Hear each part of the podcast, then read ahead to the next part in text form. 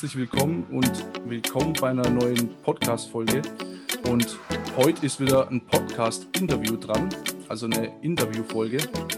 Und ich freue mich natürlich, äh, ich freue mich natürlich wahnsinnig über, über, ein Inter, über meinen Interviewgast. Und zwar ist es ähm, der Alex Belov aus Thailand. Also ähm, entschuldigt jetzt schon mal im Voraus, falls es da irgendwelche Verbindungsprobleme gibt oder irgendwas äh, abgehackt oder verzögert. Wir machen gerade einen Zoom-Call nach Thailand. Ich nehme das Ganze auf. Und ähm, das schon mal vorneweg. Und ja, der Alex ist Krypto-Experte, ähm, Auswanderer, Aussteiger, erfolgreicher Unternehmer. Alex, die Liste ist lang. Ja, also erstmal herzlich willkommen. Es freut mich riesig, dass du heute dabei bist.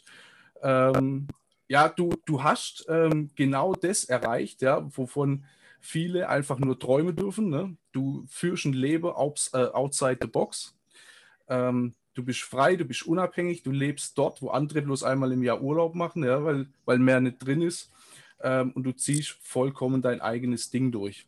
Alles klar, Daniel. Mhm. Vielen, vielen Dank, dass ich heute äh, natürlich mit dir sprechen darf. Ja, ab jetzt sozusagen zu diesem Zeitpunkt absolut live aus Thailand. Vielen, vielen Dank für die Einladung zu diesem äh, tollen Podcast. Vielen Dank auch natürlich für dein Intro äh, ja, und die, meinerseits die Vorstellung. Ähm, ja, genau. Also mein Name ist Alexander Below. Ich bin 32 Jahre alt, habe jetzt schon tatsächlich einiges in meinen jungen Jahren erlebt und ja, einiges davon hast du heute schon angerissen. Und äh, ich bin einfach nur dankbar, dass ich heute mal mit dir darüber sprechen kann. Und ich hoffe natürlich, dass wir in diesem Interview einfach ein paar Impulse und einen gewissen Mehrwert äh, den Zuschauern oder Zuhörern besser gesagt bieten können, um vielleicht ein bisschen darüber nachzudenken, welche Wege es natürlich noch heutzutage noch gibt und wie groß die Möglichkeiten sind und wie einfach es tatsächlich auch sein kann, wenn man die jeweiligen Schritte kennt oder Menschen kennt, die den Weg schon gegangen sind, um eben out of the box zu gehen. Daher vielen genau, Dank, dass ich dabei sein darf. Genau, da mache ich mir überhaupt gar keine Sorgen, wenn du bei dem Interview oder jetzt bei der Folge dabei äh, bist, dass ich da die Zuhörer was davon mitnehmen können. Ähm, aber nochmal eins vorweg, man muss ja auch dazu sagen, dass das bei dir natürlich nicht immer so war. Ne? Ich sag mal, du, ähm, du bist ja jetzt nicht als erfolgreicher Unternehmer geboren worden. Ja, das hat dir nicht irgendwann der Briefträger in den Briefkasten einfach so reingelegt. Ähm, das war ja, das war ja ein Prozess und du hast dir das wirklich alles selber aufgebaut. Ne? Also wirklich alles von Grund auf aufgebaut. Ähm, und direkt einfach mal zum Anfang, ähm, erklär doch einfach mal kurz deinen Prozess, schilder mal ein bisschen so deinen, deinen Weg, wie hat es angefangen und vor allem, wer, wer bist du, wer ist der Alex Belloff und äh, woher kommst du und wie bist du auf das Thema Kryptowährungen gekommen? Was hat dich da drauf gebracht? Ziemlich viele Fragen jetzt auf einmal. Ich versuche alles nach und nach auf jeden Fall zu beantworten. Vielen Dank für die tolle Frage. Ja, wie gesagt, ähm, ich habe tatsächlich, sage ich mal, ich war ein komplett normaler, standardgemäßer äh, Systemmensch. Ähm, ich bin nicht mal in Deutschland geboren. Ich bin in Russland, in Barnaul, in äh, Südwestsibirien geboren wurde aber als äh, Kleinkind von meinen Eltern sozusagen mit nach Deutschland genommen, zum Glück. Durfte äh, wirklich eigentlich in einem tollen Zuhause aufwachsen, habe äh, den klassischen Weg ähm, der Schule gewählt, oder, beziehungsweise bin ihn gegangen, weil ja äh, unser System uns nichts anderes vorschlägt oder uns nicht in eine andere Kerbe hineintauchen lässt. Ähm, ich habe meinen Realschulabschluss gemacht, äh, habe dann äh, mich zeitgleich bei der Polizei beworben. Ja, tatsächlich. Also das war ein Kindeswunsch. Das heißt, ich bin ein absoluter Gerechtigkeitsfanatiker und äh, bin mit der Intention in den Beruf gegangen, wirklich ein Gleichgewicht äh, darzustellen, um, äh, sage ich mal, ein Teil des Gleichgewichts zu sein, um wirklich äh, sich für das Gute einzusetzen.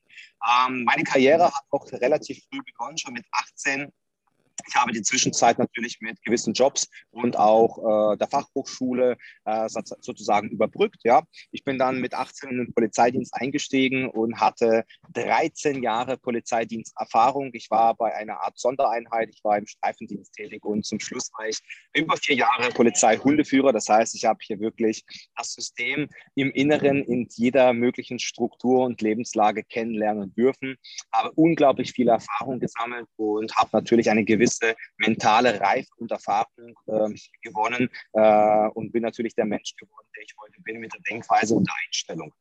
Ähm, das zum Part Nummer eins, sage ich mal. Ähm, da komme ich her, das habe ich alles gemacht. Ähm, Aber in dieser Zeit sind gewisse ja, Faktoren dazugekommen, die einfach ein Umdenken nahezu erzwungen haben. Und diese Faktoren haben mich dazu bewegt, äh, ja tatsächlich anzufangen, out of the box zu denken. Das heißt, hier beginnt der erste Prozess. Äh, alles, äh, was man im Leben erreicht oder nicht erreicht, äh, basiert auf einer Entscheidung, die man äh, für sich selbst trifft.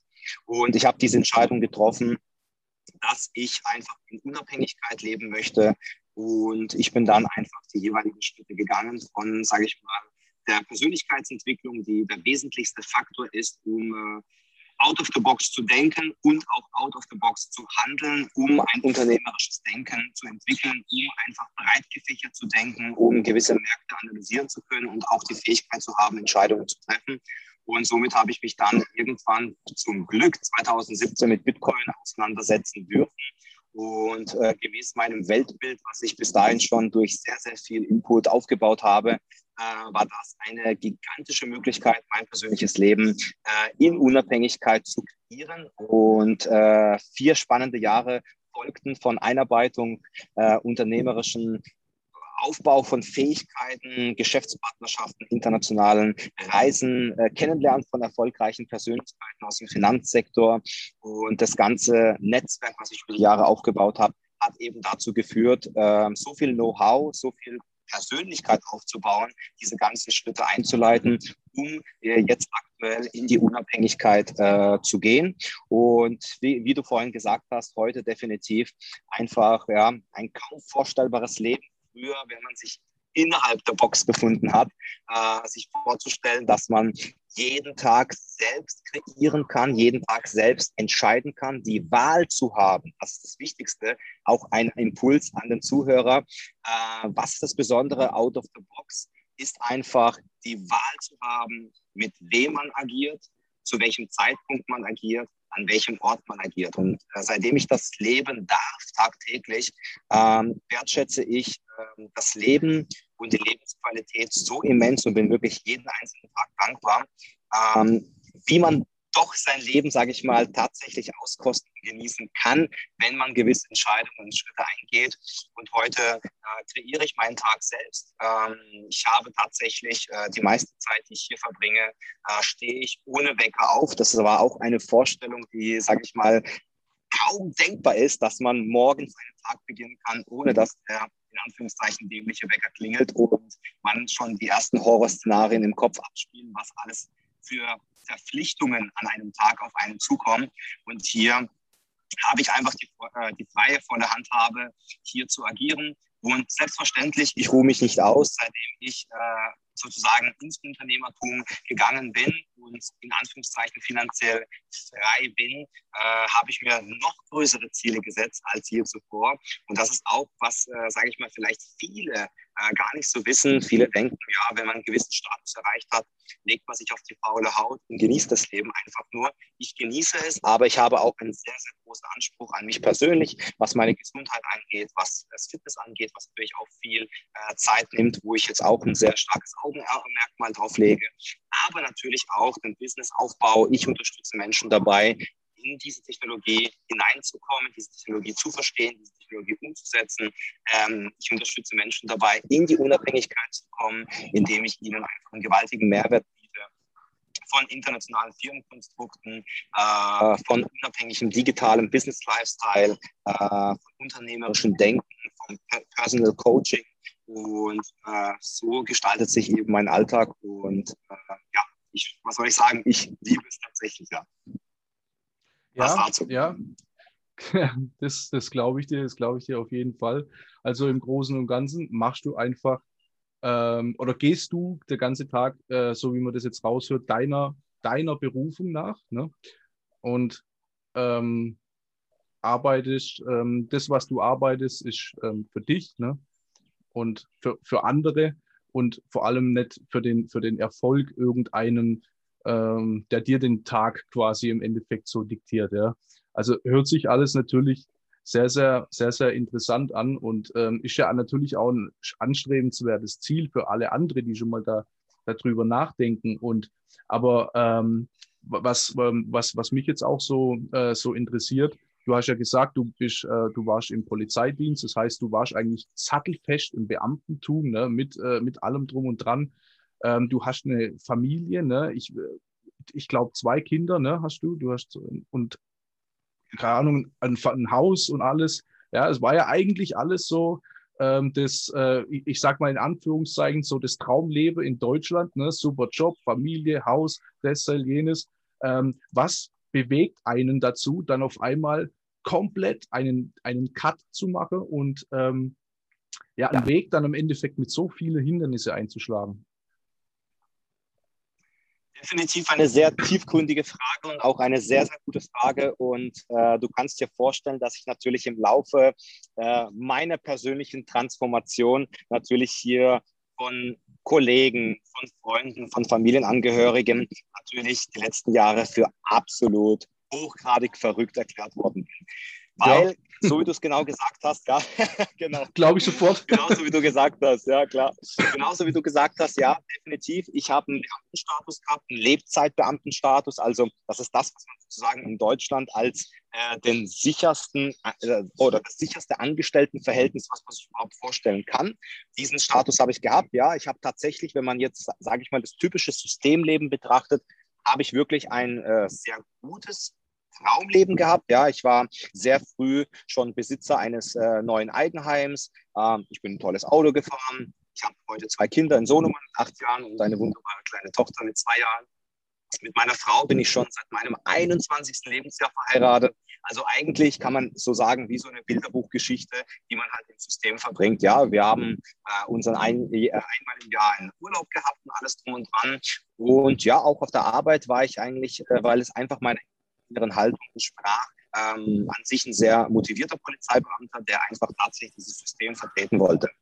Um jetzt genau auf diese Frage zurückzukommen, ja, was bewegt einen, solch einen wahnsinnigen Schritt zu gehen? Ich gebe dir vollkommen recht. Äh, es kann wirklich von außen gesehen wirklich als wahnsinnig bezeichnet werden.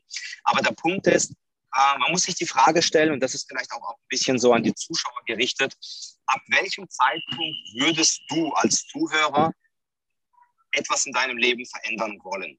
Zum einen ist es, und das ist in den meisten Fällen der Fall, es muss ein gewisser Schmerzpunkt, es müssen gewisse Lebensumstände passieren, die so gravierend und einschneidend sind, dass man einfach die Vergangenheit loslassen möchte, um ein neues Kapitel zu beginnen. Und leider Gottes ist es tatsächlich so, dass vieles über den Schmerzpunkt hinausläuft.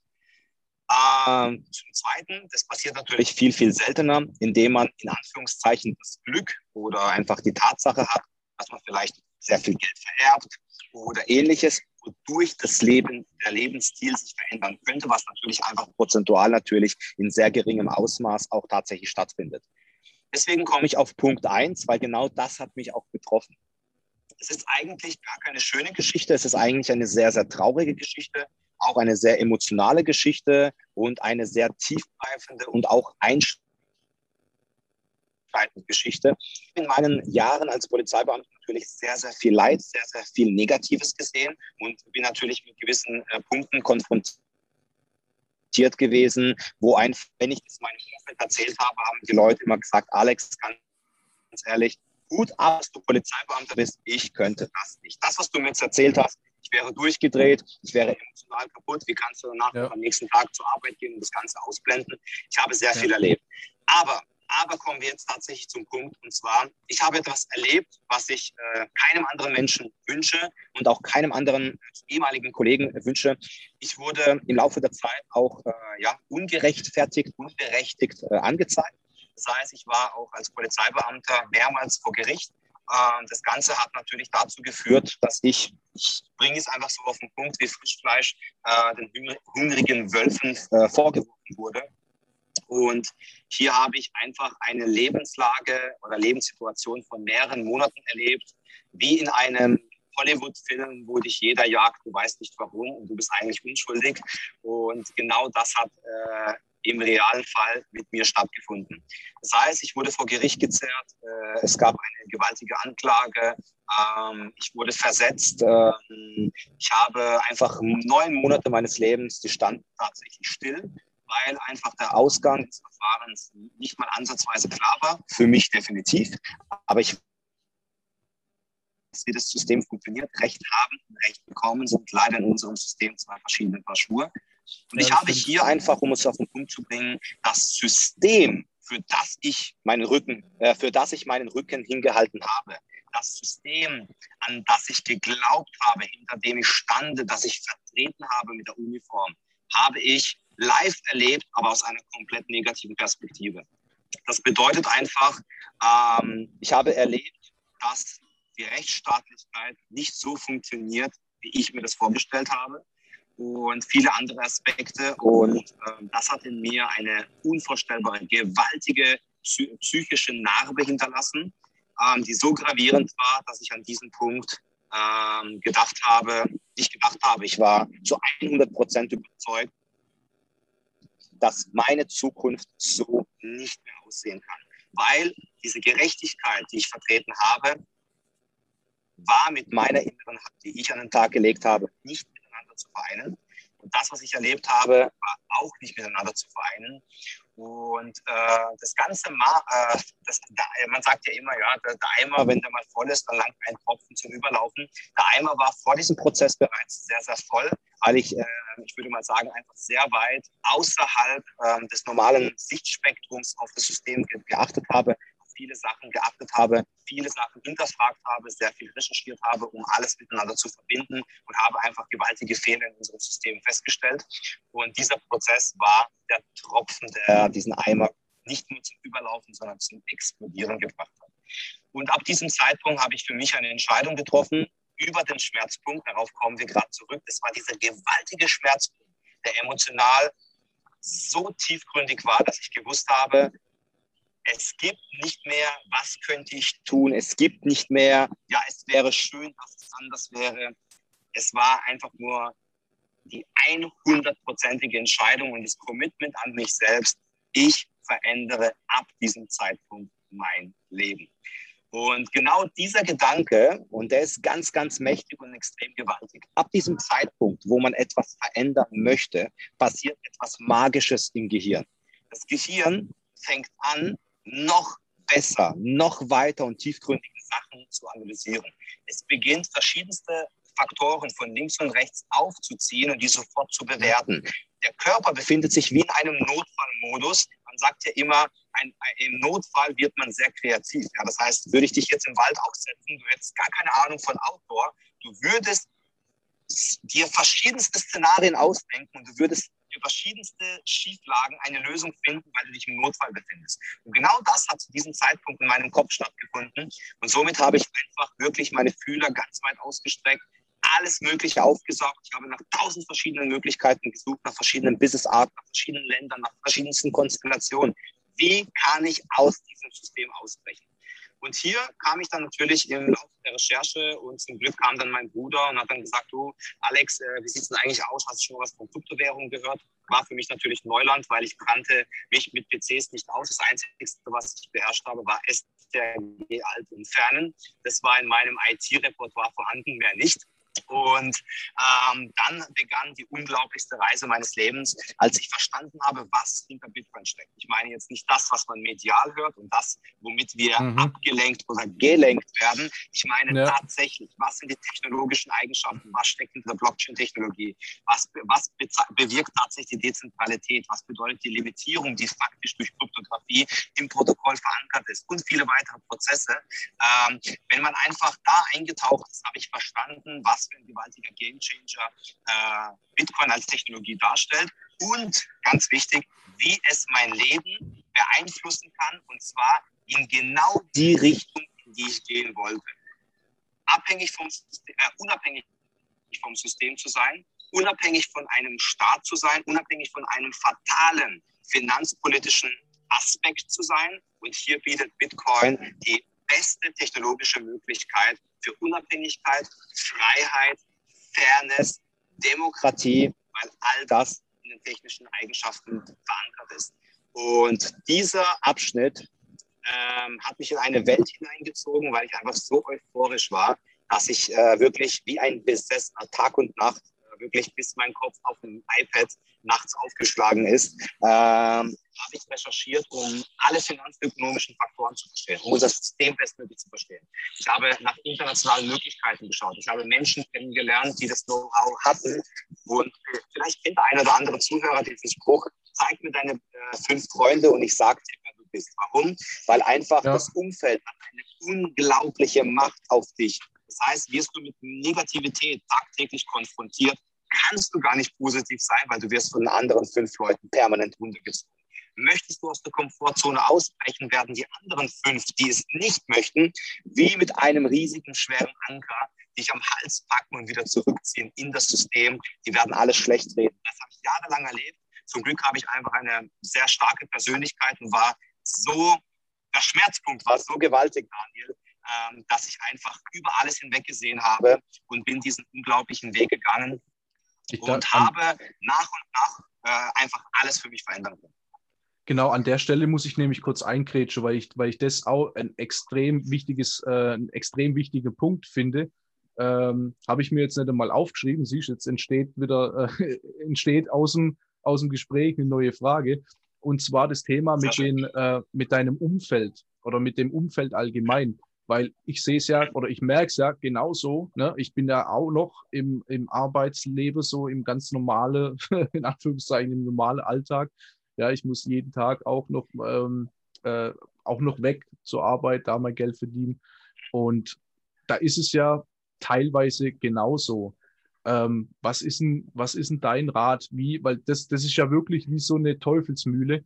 Ähm, man muss da jeden ja. Tag hin aber wie willst du dich äh, positiv entwickeln, wenn, wenn jeden Tag ähm, die Negativität auf dich eindonnert, ähm, die Stammtischgespräche da auf der Arbeit und so, das Gemecker, das Gejammer. Ähm, was ist da dein Rat? Wie, wie kann man sich dem entziehen, dass man sich, man muss ja eine gewisse Entwicklung machen, dass man da erstmal rauskommt. Ja. Das ist ja das Problem. Definitiv. Äh, Daniel, wirklich sehr, sehr toll. Also wirklich eine sensationelle Frage und ich glaube auch für den Zuhörer, jeder, der sich in einem möglichen Prozess befindet, wo er sich vielleicht transformieren möchte und sich jetzt genau wiedererkennt, ja, ich habe diese Menschen auch in meinem Umfeld, ja, sogar vielleicht ist es die eigene Mutter, der eigene Vater, der Bruder oder sogar die eigene Ehefrau. Das kann alles sein, ja. Also ja. ich habe ich hab in den letzten Jahren sich tausende Menschen kennengelernt und tausende Gespräche sehr tiefgründig geführt und da filtert man genau das raus. Und deswegen, um diese Frage konkret zu beantworten, der erste Schritt ist es, so schwer es auch fällt, auf dem Weg der eigenen Transformation, auf dem Weg des erfolgreichen neuen Weges, wirst du Menschen verlieren, mit denen du vorher vielleicht eine zehnjährige Freundschaft gepflegt hast. Vielleicht sogar ein Teil der Familie aus einem weiteren Grad, wirst du in der Form verlieren, dass sie sich mit dir als Person nicht mehr identifizieren können. Warum? Weil sie stehen bleiben und du dich weiterentwickelst. Und es ist ganz wichtig, dass man auch diese Perspektive darauf hat. Warum kommt es zu einem Konflikt, zu einem Disput oder warum wird etwas schlecht geredet. Schlecht geredet wird etwas dann von Menschen, die selbst den Absprung, die mentale Fähigkeit und Kraft nicht haben, diesen Absprung zu schaffen, diesen Absprung zu kreieren. Und wenn dann jemand kommt, der plötzlich hier energiegeladen reinkommt, der plötzlich die Vision hat, sein Leben zu verändern, das ist wie ein Dorn im Auge für die meisten Menschen. Die versuchen, ihre eigene, so schlimm und so direkt es auch klingt, ja, ihre eigene Unfähigkeit und ihre eigene mentale Unfähigkeit, das umzusetzen, so zu kompensieren, um dich wieder runterzuziehen. Und wenn sich auch hier jemand als Zuhörer vielleicht angesprochen fühlt, weil er sich hier wiedererkennt, es ist leider die Wahrheit und es hat sich einfach über über zig Jahrzehnte von den erfolgreichsten Menschen, die können genau dasselbe sagen, das wird passieren. Ich habe auch sehr viele Freunde verloren. Es ist vollkommen normal. Anfangs habe ich natürlich so ein bisschen um die Beziehung gekämpft, weil ich einfach äh, es nicht akzeptieren wollte, zu sagen, wie kann das sein? Ich kenne den Menschen seit 15 Jahren, wir haben eine klasse Kindheit, klasse Jugendzeit gehabt. Wir sind eigentlich auf der, eigentlich auf der gleichen Wellenlänge. Ja? Wie kann es dazu kommen? Aber der Knackpunkt ist, man muss es akzeptieren Du bist derjenige, der jetzt Gas gibt. Du bist derjenige, der sich weiterentwickelt und der andere ist der, der steht. Und der, auch was etwas einfach Fakt ist, wirst du dich weiterhin mit diesen Menschen umgeben, und zwar intensiv umgeben, wirst du in dieser Zeit immer etwas über dein Business erzählen, über deine Möglichkeit, über deine Entwicklung, über dein neues Mindset, dein neues Bewusstsein erzählen. Und du wirst hier zu 100 Prozent auf taube Ohren stoßen. Du wirst ja, auf ja. Ablehnung stoßen. Und das große Problem passiert genau an diesem Punkt. Du bist zu Hause, du knallst dir einen Podcast rein, du knallst dir vielleicht jetzt ein neues Video rein von Tobias Beck, von irgendwelchen Speakern und hockst zu Hause und du denkst, die Welt gehört mir, ich schaffe etwas, was die meisten nicht schaffen. Und dann begibst du dich wieder in das alte Umfeld. Du, du platzt vor Energie und vor Enthusiasmus und dann passiert Folgendes, sie ziehen dich runter. Und das ist der gefährlichste Prozess, der stattfindet. Und genau hier kann ich aus Erfahrung sprechen. In den letzten vier Jahren sind sehr viele Menschen, die eigentlich eine klare Vision hatten, die ein klares Ziel von Erfolg hatten, von Freiheit und Unabhängigkeit, sind genau an diesen Aspekten zusammengebrochen, weil der Druck des Umfelds so groß wurde, dass sie nicht äh, standhaft äh, geblieben sind. Und daher die klare Empfehlung, es tut weh, ja, aber für den Erfolg, für dein persönliches Leben musst du eine Distanz einbauen. Du kannst nach wie vor natürlich Kontakt haben auf freundschaftlicher Basis, wenn ihr Gemeinsamkeiten, Fußball schauen habt oder äh, Counter-Strike zocken, was auch immer, dann tut das, aber versucht wirklich diesen Bereich der Transformation voneinander fernzuhalten, damit ihr nicht ins Negative gedrückt werdet. Und das Tolle daran ist, viele sehen das als Verlust an. Ich habe aus der Perspektive sogar gewaltige Gewinne herausgezogen, weil ich habe gewonnen, dass ich mich von Menschen trennen konnte, die eigentlich mich nicht unterstützen die eigentlich nicht den positiven Weg mitgehen oder auch diesen für gut geheißen haben. Das heißt, man muss hier auch, das ist Persönlichkeitsentwicklung und das Mindset, das aus dieser Perspektive wahrzunehmen. Der normale Mensch wird sofort sehen, ich habe den Menschen verloren. Ich sehe darin jetzt einen riesigen Gewinn, weil ich einfach sage, ich habe mich von dem getrennt, was mich aufgehalten hätte. Ich habe mich von dem getrennt, was mir geschadet hätte. Ich habe mich davon getrennt, was mich runtergezogen hat und habe jetzt eine weltweite Community aufgebaut von erfolgreichen Menschen.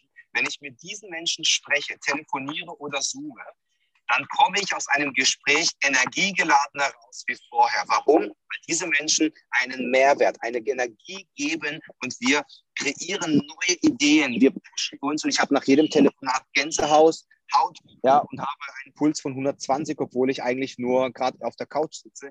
Warum? Weil sie mir Power geben, weil wir die gleichen Ziele verfolgen und daher kann man in diesem Spiel nur gewinnen. Daher hoffentlich äh, konnte ich die Frage ein bisschen beantworten. Daniel. Ja, definitiv. Mir geht es natürlich auch immer so, wenn mir, äh, wenn ich bei dir irgendwo in einem Call dabei war. Also äh, kann ich, kann ich nachvollziehen. Mir geht es immer zu 100 Prozent genauso. Und ja, ähm, also eigentlich im, im Endeffekt muss man es eigentlich, so wie du sagst, schaffen. Ähm, ja, man muss es einfach äh, oder, oder mindset-technisch zu dem Punkt bringen, ähm, dass auch wenn es der allerbeste Kumpel war oder ist, ähm, dass er einen einfach nicht weiterbringt, sondern eigentlich eher sogar das Gegenteil. Und wenn, wenn das Gegenteil der Fall ist, äh, muss man sich lösen können. Das ist der. Das Daniel, ist ähm, super super zusammengefasst. Ich hätte hier noch ganz kurz eine kleine Ergänzung, was genau das ähm, die Frage ist folgende, und das ist jetzt kommen wir wieder immer wieder auf das Thema Mindset zurück und das Bewusstsein, aus welchem. Blickwinkel man das Ganze betrachtet. Ja, ist halt so ein Nehmen wir mal an. Halt so ja, das ist ein Thema. Riesenkomplex, weil äh, das ist extrem wichtig, weil das sind genau diese Impulse, die bei mir alle ein Umdenken stattgefunden haben. Das sind die Impulse. Ich rede mit ganz vielen erfolgreichen Menschen, die würden das, was ich jetzt sage, eins zu eins unterschreiben würden, sagen, ja klar, war bei mir genauso. Hätte ich das nicht gemacht, so wie ich es jetzt gerade beschrieben habe, wäre ich heute nicht da, wo ich bin. Ganz einfach. Und, aber jetzt kommt, jetzt kommt wieder dieser Blickwinkel. Daniel, stell dir mal vor, äh, du hast jetzt deinen besten Kumpel, mit dem bist du durch dick und dünn gegangen die letzten 30 Jahre. Okay? Seit wirklich äh, der Windelzeit.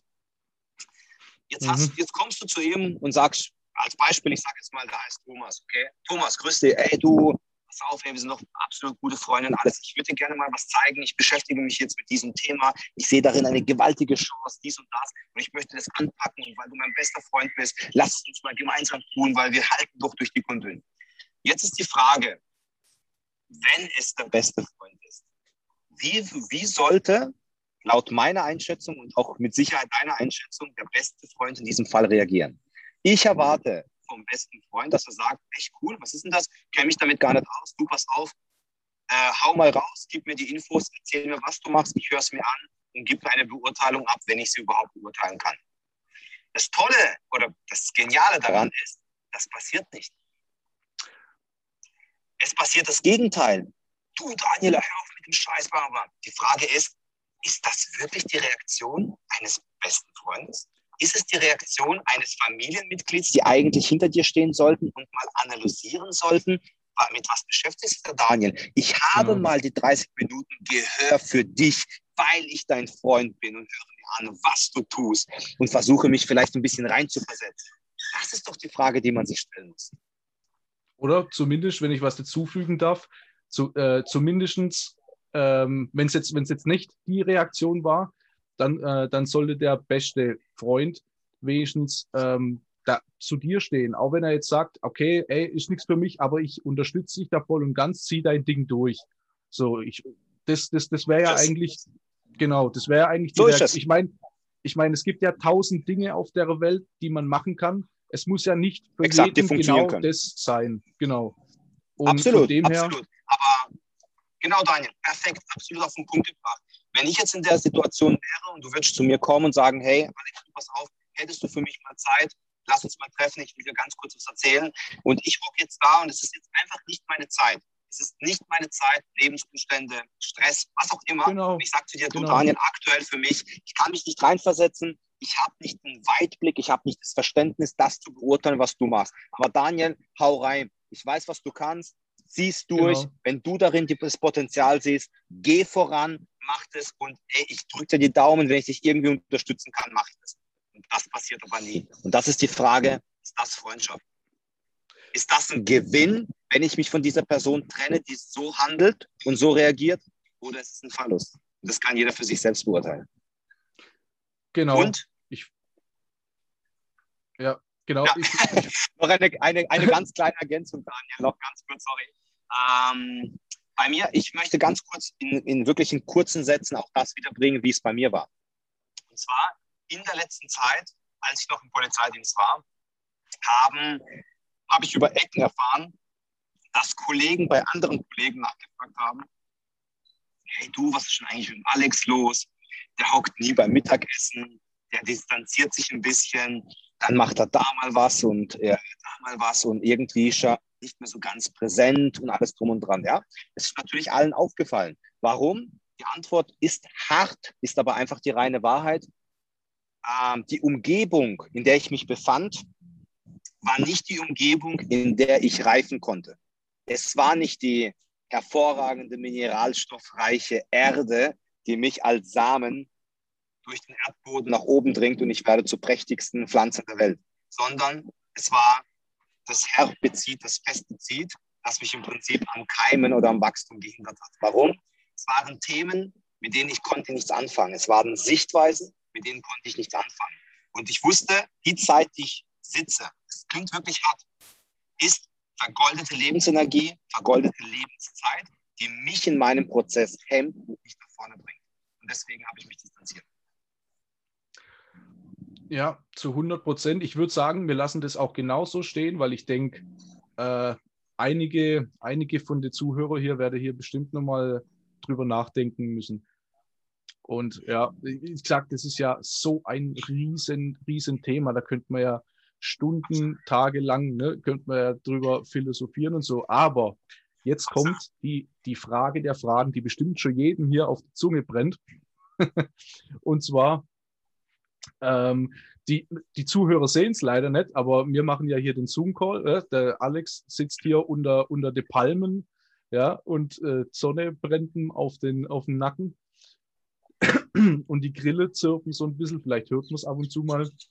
Ja, die, die Frage, ähm, warum, warum auswandern und warum nach Thailand? Super. Ähm, warum das Auswandern? Ähm, es gibt sehr viele Beispiele und viele äh, Punkte, die mich dazu bewegt haben, auszuwandern. Ähm, ob jetzt jeder Zuhörer sich damit identifizieren kann, das weiß ich nicht, aber ein paar Punkte äh, werden mir wahrscheinlich die meisten recht geben.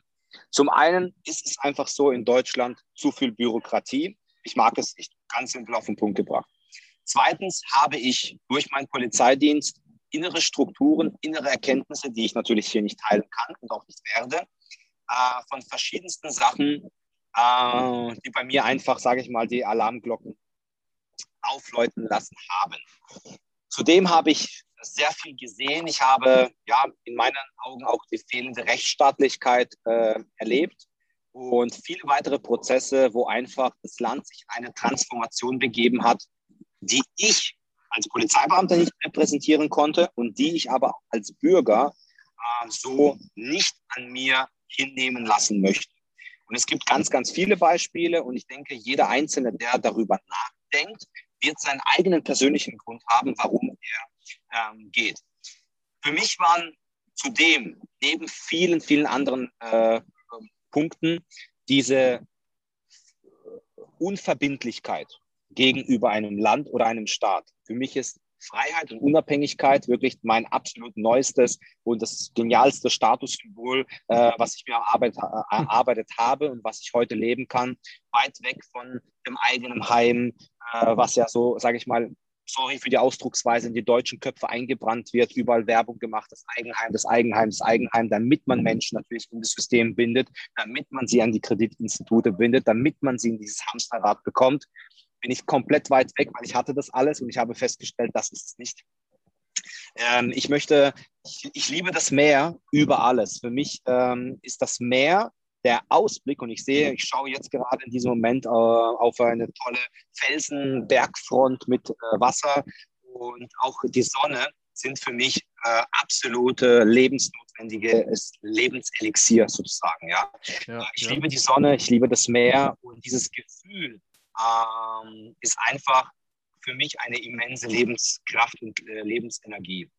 Und natürlich neben den Tatsachen, dass einfach andere Länder vieles einfacher ermöglichen, das Bleiberecht ermöglichen, viel weniger äh, Bürokratie. Und das Tolle daran ist, dass ich eben genau mit dem, was ich heute tue, mit dem Business, mit Kryptowährungen, mit meinem eigenen Unternehmertum, habe ich die globale Freiheit, die kaum vorstellbar ist, weil ich brauche hier kein, hier kein Büro, ich brauche keine Angestellten, ich brauche keine konkreten Verbindlichkeiten, die mich an irgendeinem Ort fesseln oder binden. Ich habe jetzt hier mein Handy, ich habe meine AirPods dabei, mein iPad und das sind meine Tools, die ich rein theoretisch heute von überall auf der Welt äh, mitnehmen könnte und auch agieren könnte.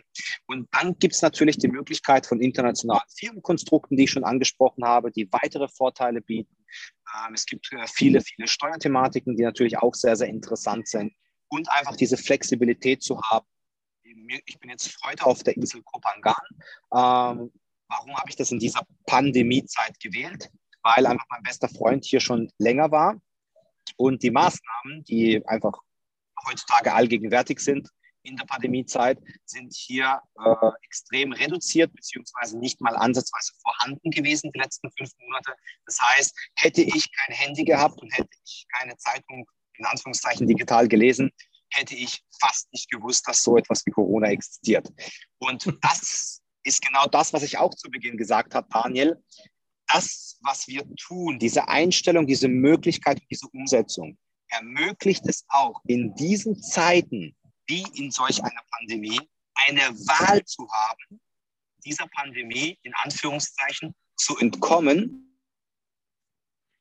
und sie sozusagen an sich ausleben zu lassen mit gewaltigen Einschränkungen. Warum? Weil diese finanzielle Freiheit, weil diese Art von Business, weil diese Art von Einstellung und diese Know-how ermöglicht genau das, zu wählen. Und ähm, deswegen bin ich in Thailand gelandet aktuell. Wir hatten auch andere Länder im Fokus und wir werden hier auch mit großer Wahrscheinlichkeit nicht die nächsten Jahre bleiben. Äh, uns gefällt es hier wahnsinnig gut, richtig, richtig toll. Ähm, aber wir möchten einfach viel mehr von der Welt sehen, sobald es möglich sein sollte. Werden wir einfach auch andere Länder oder Inseln bereisen und das ist einfach das Tolle daran. Man kann hier für sich etwas Gewaltiges tun, einen gewaltigen Mehrwert von Kulturen, Freizeit, verschiedenen Eindrücken, aber auch den Kindern unglaublich viel bieten.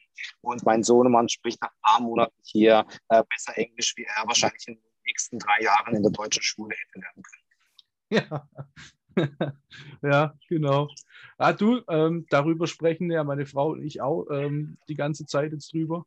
Wir haben ja jetzt auch, gut, man kann es jetzt zu der aktuellen Zeit, kannst du ja nie sagen, hey, wir kommen äh, im Oktober nach Thailand. Ja? Wir haben es zwar vor, aber weiß ja nicht, kann sein, man muss kurzfristig alles über den Haufen werfen. Und ähm, ja. genau, ähm, wir haben eigentlich genau den gleichen Plan. Also erstmal da, da unten, ja, weil's, weil halt ähm, da alle sind, da ist es, ist es Geschäft auch. Das tut mir, es gibt mir bestimmt auch einen relativ äh, starken Aufschwung, was geschäftlich angeht. Und ähm, aber auch nicht für, für immer in Thailand. Also das ist bei uns genauso. Irgendwo wird wahrscheinlich dann irgendwann mal so eine, so eine Base sein, ne, wo man sich immer wieder zurückziehen kann. Aber wir wollen ja auch was von der, von der Welt sehen und so. Wir sind zwar auch schon relativ gut rumgekommen, aber ich meine, das war noch lange nicht, noch lang nicht alles, ja. Und jetzt kommen wir eigentlich schon fast, jetzt haben wir eigentlich schon fast die, die, die Überleitung zur, zur nächsten Frage weil wir haben, du hast schon angesprochen mit der ganzen Pandemie, mit der Lage in Deutschland. Ähm, wie siehst du oder wie ist denn aus deiner Sicht die Lage hier in Deutschland und vor allem auch, was die Wirtschaft und die finanzpolitische Lage für die Zukunft aussieht, gerade in Bezug auch ähm, ähm, in Bezug auch, wie wird sich der Wohlstand hier in Deutschland oder sagen wir mal, nicht nur in Deutschland, es betrifft ja jetzt ganz Europa, also am, am stärksten Deutschland, aber ganz Europa ähm, stärker wie anderswo, ne? wie jetzt zum Beispiel Amerikas, Nord-Südamerika und so. Wie ist da ungefähr deine Einschätzung, deine Prognose? Oh je, da müssten wir wahrscheinlich die nächsten 20 Podcast-Folgen bezüglich dieser Frage weiterarbeiten, weil da gibt es natürlich ungeheim äh, zu erklären und viele Insights, äh, was, sage ich mal, vielleicht auch der breiten Masse gar nicht so bekannt ist. Ich versuche es einigermaßen, was äh, hoffentlich mir einigermaßen gelingt, in der Kürze zusammenzufassen. Ja, man muss, man muss ja reicht, ähm, reicht Deutschland nur ist natürlich eine gewisse Industriestadt, ja. Genau. Ja, reicht. Also Deutschland ist natürlich eine Industriestadt, klar, gerade die Automobilbranche ähm, ist natürlich ähm, eine sehr, sehr große Branche, die jetzt einfach ähm, ja, durch verschiedene politische Aspekte aus meiner Perspektive gegen die Wand gefahren wird. Woher weiß ich das? Äh, zum einen ich natürlich in vielen Bereichen, aber ich habe natürlich auch viele Menschen in der Automobilbranche, ähm, die auch teilweise ja, höhere Positionen haben. Und da sieht es einfach faktisch nicht rosig aus. Ähm, dann haben wir natürlich aufgrund der aktuellen Lage auch ein gewaltiges finanzpolitisches Problem, was wir zwar zuvor auch hatten, aber in dieser Schärfe, in dieser Größe natürlich jetzt erst durch Corona in Anführungszeichen. Das bedeutet, äh, unser Finanzsystem ist ja so aufgebaut, dass es auf dem Schuldensystem basiert. Das bedeutet, dass einfach hier Geld unkontrolliert Umlauf gebracht werden kann. Ähm, die äh, Zentralbanken haben hier die Monopolstellung, was äh, ja, das Geld Finanzmittel angeht. Und äh, somit ist ja finanzökonomisch eine Inflation in das Finanzsystem automatisch einprogrammiert und ist eine logische Schlussfolgerung, weil immer mehr Geld hinzukommt. Jetzt haben wir aber das gewaltige Problem, dass seit Beginn der Corona-Phase natürlich hier die Wirtschaftszweige einbrechen. Das heißt, die Realwirtschaft kommt natürlich nicht nach. Äh, zeitgleich wird aber, um dieses Defizit in Anführungszeichen äh, ein bisschen zu kompensieren, so viel Geld in einer kurzen Zeit produziert wie noch nie zuvor. Und das ist historisch einmalig. Ähm, wir kennen diese Rettungsschirme, wo vor kurzem jetzt 1,8 Billionen von der EZB bekannt geworden äh, sind. Oder was natürlich viel gravierender ist, wenn wir ganz kurz die US-Politik anschauen, und die hat immer eine Auswirkung auf die EU-Politik, das darf man nicht vergessen. Mhm. Ähm, äh, die Fed, also die Federal Reserve, hat 120 Jahre lang 20 Jahre gebraucht, um ungefähr 4 Billionen US-Dollar zu erzeugen, wie auch immer, ob digital oder äh, ja, tatsächlich physisch. Das meiste natürlich digital.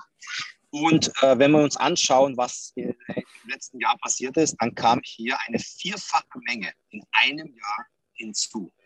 Das bedeutet, es sind einfach aus dem Nichts äh, 12 oder zwischen 12 und 14 Billionen wurden von der FED innerhalb von den letzten 12 14 Monaten produziert.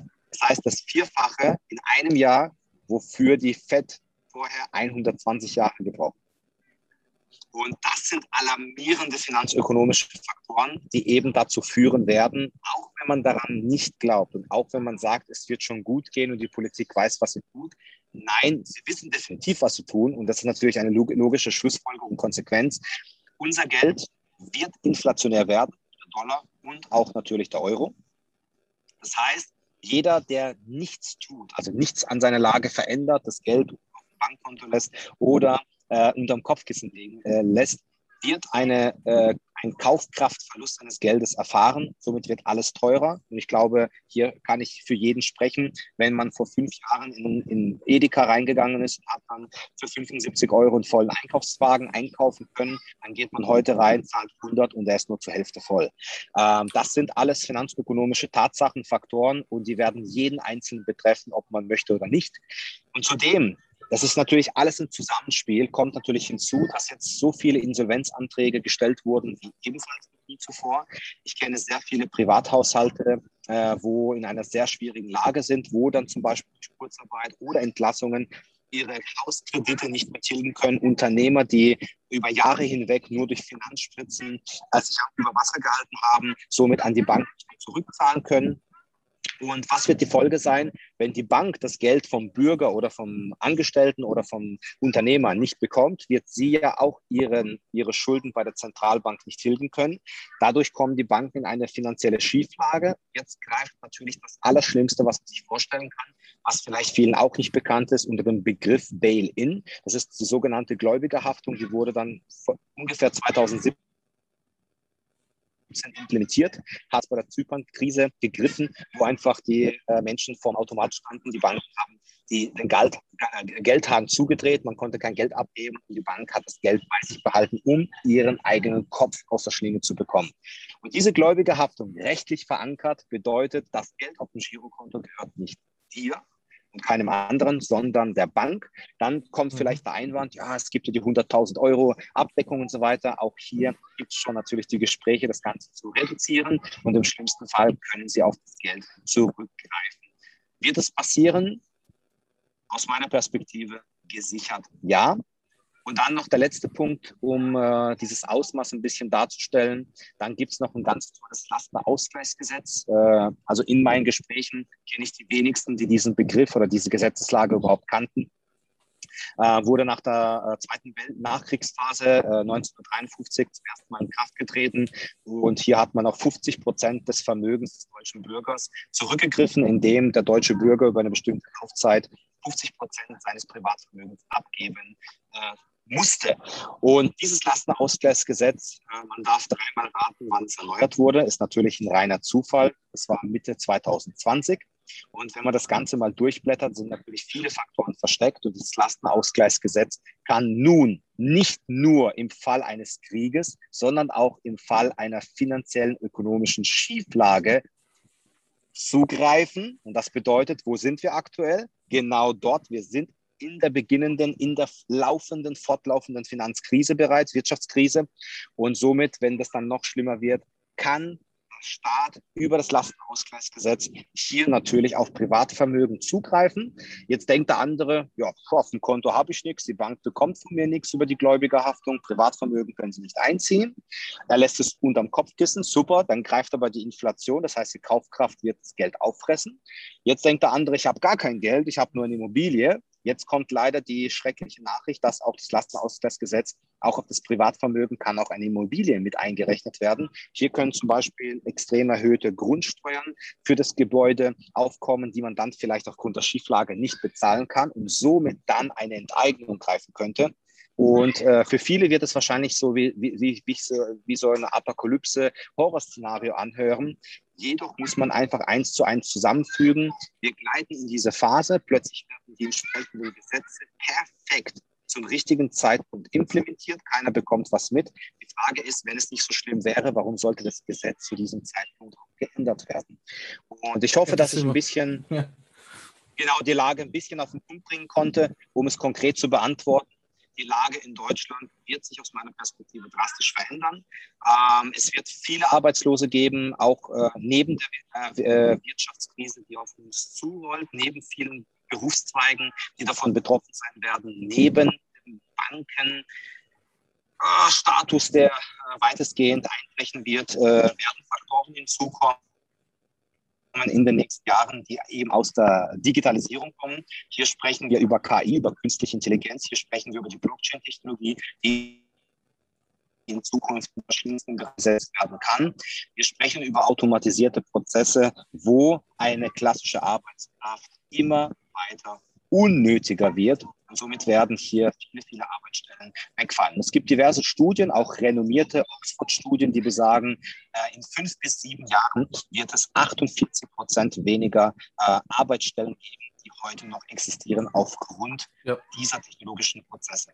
Und wenn man dieses ganze Szenario ein bisschen zusammennimmt, ähm, dann kann ich nur einen einzigen Appell an die Zuhörer hier richten sich jetzt und wirklich ohne Zeitverzug sich mit der Zukunft zu beschäftigen, weil aus äh, meiner Perspektive und auch aus der Perspektive vieler erfolgreicher Menschen, zum Beispiel auch Robert Kiyosaki, wer den nicht kennt, sehr, sehr gerne mal ein paar Sachen anhören, wird die finanzielle Intelligenz und die finanzielle Bildung und das Verständnis für finanzielle Technologien und Technologien allgemein, wird der heilige Gral sein, der entscheidet zwischen Wohlstand und Armut. Ja, ja, also ich bin natürlich in dem Thema auch ziemlich, äh, ziemlich stark drin. Ähm, das mit den 80 Prozent äh, weniger Arbeitsplätze, die überhaupt benötigt würde. Das, das Interessante daran ist ja, wir sind ja jetzt eigentlich mit der Technologie schon so weit, oder die Technologie könnte sogar schon noch weiter sein, aber wir sind ja eigentlich schon an dem Punkt, wo es ja eigentlich gar nicht mehr nötig ist. Es könnte ja alles schon so sein, ja, dass 80 Prozent weniger ist, aber trotzdem mit einem funktionierenden Ökosystem, also dass keiner irgendwie Armut leiden müsste oder am Hungertod nagen oder so. Aber ja, so wie jetzt gerade ja. Genau, es wäre möglich, ja, aber so wie es jetzt gerade halt das System an die Wand gefahren wird, wird es halt, die Auswirkungen wäre halt nicht toll, die wären äh, scheiße. Und das Lastenausgleichsgesetz, ähm, das hast du ja schon mal ähm, letzte Woche oder irgendwann erwähnt. Ich habe das aktuell, mir, mir, mir, ist nur nicht mehr ins Gedächtnis gekommen. Ich habe das letztes Jahr sogar gelesen und das ist ja so toll geschrieben. Ne? Das ist ja so schön geschrieben, dass es, ähm, dass wenn man da jetzt, dass es ja nicht schlimm ist und es ist ja nur in der, äh, wenn es zu so einer Situation kommt, aber dann darf man ja den Staat dabei mit seinem Vermögen unterstützen. Und wenn man das jetzt nicht zur Verfügung hat, dann kann man das ja auf eine über eine gewisse Zeit bezahlen. Also sprich, ähm, im Endeffekt, was der Staat hier sagt, ähm, wenn du es nicht bezahlen kannst, weil du ein Haus hast, das eine Million Euro wert ist, ja, und das ist, du hast es nicht als Kapital auf der Bank verfügbar, dann darfst du jeden Monat äh, ein Tausender mehr berappen für uns, für den Staat. Das heißt, dein Arsch gehört für immer uns. Ja, und so ist es. Und, genau, und wenn man sein Geld versteckt, ist es sowieso futsch und somit eigentlich ähm, der perfekte Weg in die geregelte Armut. Ja. Exakt. Und was noch hinzukommt, das äh, will ich natürlich dem Zuhörer auch nicht vorenthalten, was extrem wichtig ist. Was wir nicht vergessen dürfen, wir gleiten natürlich immer verstärkter in die Digitalisierung, habe ich erwähnt, aber welcher Faktor kommt noch hinzu? Ich weiß, die Deutschen halten natürlich sehr intensiv am Bargeld fest dürfen sie auch, aber egal ob man möchte oder nicht, das Bargeld wird es in, in sehr naher Zukunft nicht mehr geben. Und äh, ich habe vor, vor ein paar Jahren schon äh, Seminare in Hotels gehalten, wo ich darauf hingewiesen habe, wie der Prozess eingeleitet wird. Ähm, in die Bargeldlosigkeit. Die Menschen haben gesagt, Alex, absoluter Schwachsinn, das dauert noch 15 Jahre, bis sowas kommt. Im Deutschen nimmst du das Bargeld nicht weg. Jetzt möchte ich ganz kurz einen Impuls geben. Ähm, ich möchte natürlich die Sachen nicht miteinander kombinieren und auch nicht vermischen, sondern einfach nur einen kleinen Impuls geben. Ähm, nehmen wir mal den klassischen äh, deutschen Bürger, auch äh, der einfach sagt, ja, das Bargeld, das ist physisch, das ist, das ist was Greifbares, ja, obwohl natürlich unser Geld 0,0 Gegenwert hat. Ja, das ist ganz klar, es wird ja aus dem Nichts erstellt und erzeugt, es ist nicht Gold abgedeckt, ein Goldstandard gibt es seit 1971 nicht und so weiter. Aber äh, was hinzukommt, ist einfach der Knackpunkt. Äh, seit Corona äh, und ähm, den üblen Nachrichten, dass natürlich gerade auf den Geldscheinen ja, ähm, das Virus äh, besonders gut haftet, hat man natürlich viele Läden, man weiß es von Baumärkten und Co., extrem darauf hingewiesen, bitte doch elektronisch zu bezahlen, sogar beim Bäcker, wo einfach der Standard war, dass man nur mit dem Kleingeld oder mit Scheinen bezahlt, wo eigentlich fast kein einziger Bäcker elektronisch etwas akzeptiert hat, sind, ist man übergegangen und es war plötzlich, ganz wichtig, plötzlich war es sogar für den Deutschen vollkommen normal, die EC-Karte zu zücken, ja, anstatt einen 20-Euro-Schein anzufassen, weil da könnten ja sich die Coronaviren drauf befinden. Und so durch solche Kleinigkeiten kann ein Prozess so unglaublich schnell eingeleitet werden. Und heute hat jeder Angst, einen äh, Schein anzufassen. Aber das Geniale ist, wenn man mit der Karte zahlt und den PIN eingeben muss, da denkt kein Mensch drüber nach, dass man mit dem Finger auf die Taste ja. drückt, wo vorher 20 Menschen vorher drauf gedrückt haben. Genau. Aber war, deswegen genau. wollte ich es jetzt nicht vermischen. Aber worauf möchte ich hinaus? Ganz wichtig ist, es gibt einen schönen Begriff CBDC, Central Bank Digital Currency. Was ist das? Das ist das digitale Zentralbankengeld in Form einer Kryptowährung. Nicht vergleichbar mit der Kryptowährung wie Bitcoin. Es ist alles anders konzipiert. Es ist nach wie vor zentral. Es hat keine positiven Eigenschaften wie Bitcoin. Es hat nur noch mehr negative Eigenschaften. Und das sollte der Zuhörer auch wissen, wohin wir uns hier bewegen. Und zwar, wir bewegen uns in eine 100% gläserne, transparente Gesellschaft. Jeder einzelne Finanzprozess, jede einzelne Zahlung wird trackbar sein. Äh, Steuereinnahmen werden per Knopfdruck in diesem CBDC-System abbuchbar sein und äh, alles, was heute noch möglich ist, wird nicht mehr machbar sein. Ähm, das ist extrem gefährlich, weil einfach hier äh, ja, bei gewissen Verstößen, bei be bestimmten ja, geistigen, mentalen Haltungen natürlich die Regierung und der Staat ganz anders zugreifen kann. Ähm, ich weiß, für viele, ja, sage ich mal, alles Science Fiction aus von früher und ja, Hollywood hat sich da was Tolles ausgedacht. Aber wir schauen einfach heute, und das ist ein reales Beispiel, nach China in das äh, Social Ranking, das Punktesystem, wo äh, alles digital läuft. Und, äh, ja. Gesichter werden mit Kameras erfasst, Fehlverhalten wird getrackt, es werden Punkte abgezogen und dann können Strafen digital abgehoben werden, es können Finanzmittel eingefroren werden und so weiter. Und äh, da ich natürlich als Insider in diesem Finanzmarkt äh, oder in, dieser Finanz, in diesem Finanzsystem äh, tätig bin, weiß ich auch, was international passiert, wie Konten eingefroren werden, wie, welche Nachweisbarkeiten sie benötigen. Äh, es ist unglaublich, wie, wie viel Druck sie auf dem digitalen Weg auslösen können. Und das ist ein gewaltiger Part, wo wir reinrutschen. Und CBDC ist nicht eine Zukunftsmusik. CBDC ist fertig. Das kann man auf der Europäischen Zentralbankseite einlesen. Äh, äh, die Technologie ist bereits schon sozusagen fertig. Die wurde schon sogar in, in Frankreich in der Zentralbank schon getestet. Ja, ja. Und es gab schon verschiedenste Umfragen und so weiter an Bürger, die natürlich sehr repräsentativ sind, dass ganz viele natürlich das wollen, ist ja klar. Ähm, und äh, da gleiten wir ab und das ist äh, fatal, aber die Auswirkungen werden wie immer, und das ist bei jeder Kleinigkeit so, werden wie immer erst dann spürbar sein, wenn die Menschen es zulassen, was die meisten ja zulassen werden, weil sie das Verständnis ja. dafür nicht haben. Und dann, wenn es dort ist, ist es zu spät. Keiner, mehr, mehr keiner kann mehr handeln, keiner kann mehr in einen Ausweg gehen. Daher ist es wichtig, diese Impulse wahrzunehmen, versuchen zu bewerten, zu recherchieren oder natürlich auch gerne sich zusammenzusetzen, um hier Lösungen anzustreben. Ja, ja, definitiv. ich, dazu.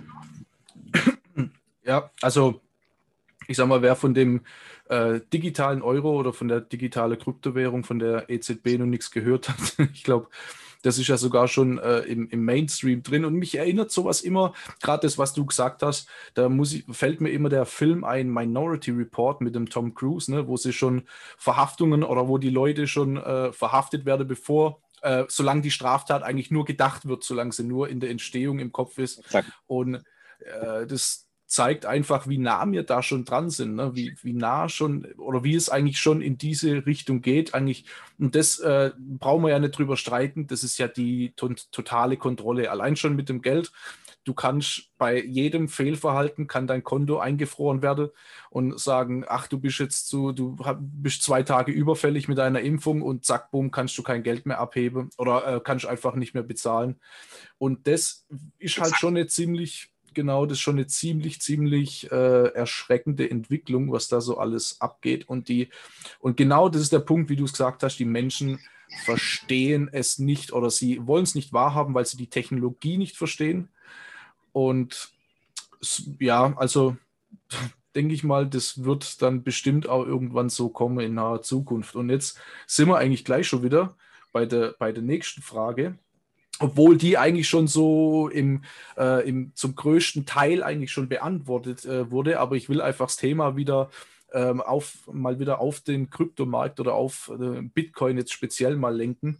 Ähm, wa warum, ähm, warum jetzt beispielsweise der Kryptomarkt? Was fasziniert dich daran so? Und warum nicht, ähm, ich sage mal so, konventionelle Finanzprodukte oder ich sage mal, ein Unternehmer, wie es jeder macht, äh, baut eine Firma auf oder baut irgendwas im Internet auf in Form von einem Online-Shop mhm. oder einfach ganz normal Aktieninvestments oder sowas? Mhm. Ist genau. vielleicht auch ein bisschen um, umfangreich wieder, aber. genau. Ähm, ja, beantworte ich es ganz simpel. Ähm, das hat was mit den technologischen Eigenschaften von Bitcoin zu tun und somit natürlich auch mit den Möglichkeiten. Ähm, den Lebensstil, den ich heute lebe, ist schwierig zu praktizieren, wenn ich irgendwo eine lokale Firma hätte. Auch wenn ich einen zum Beispiel digitalen Online-Shop hätte, wo ich Ware verkaufe, benötige ich physische Ware, die muss irgendwo liegen oder ich mache es über ein Dropshipping-Verfahren, das heißt, es muss jemand weiterleiten. Es sind einfach viele, viele Prozesse dran. Ich bin gebunden an einen bestimmten Staat, ich bin gebunden an die Rechtsprechung des Staates, ich muss meine AGBs verändern. Tausend verschiedene Faktoren, die einfach ineinander greifen, die mich in dieser Verbindlichkeitskette, in diesem Hamsterrad in irgendeiner Form äh, oder ich definiere es ganz anders, einfach ein, ein noch besserer goldener Käfig, wie es vorher war. Ja?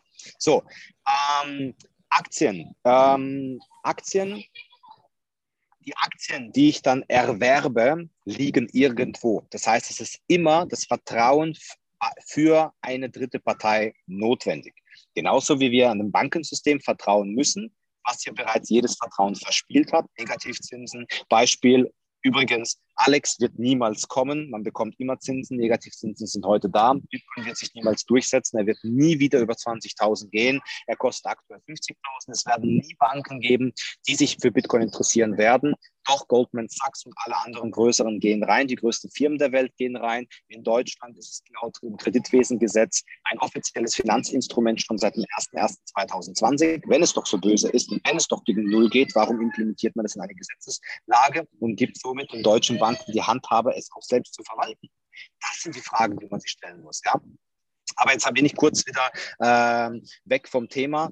Und ähm, hier ist es einfach wichtig äh, zu verstehen, dass Bitcoin einzigartig ist in der Technologie und uns als Menschen die hundertprozentige Kontrolle und Unabhängigkeit und Freiheit zurückgibt, die ich mit nichts anderem gleichermaßen habe. Bei einer Bank muss ich der Bank vertrauen. Wenn das Geld dort liegt, liegt es bei der Bank und gehört auch der Bank, bis ich es abhebe. Haben die ein Problem? Habe ich ein Problem.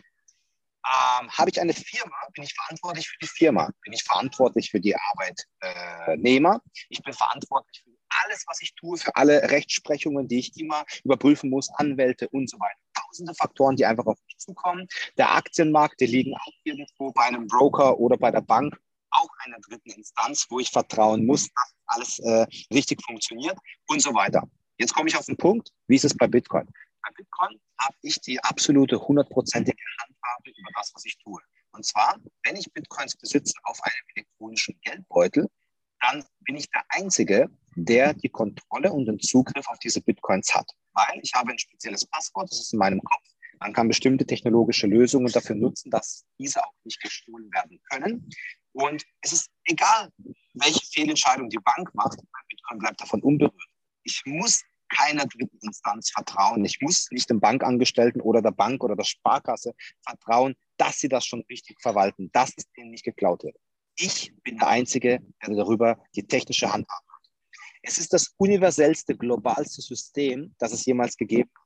Möchte ich als Beispiel äh, von einer Bank in irgendeine Bank in Amerika überweisen, dauert es sehr lange, es muss geprüft werden. Wenn ich einen bestimmten Betrag X über 10.000 transferiere, brauche ich eine Erlaubnis einer Bundesbank, es muss geprüft werden, woher kommen die Finanzmittel.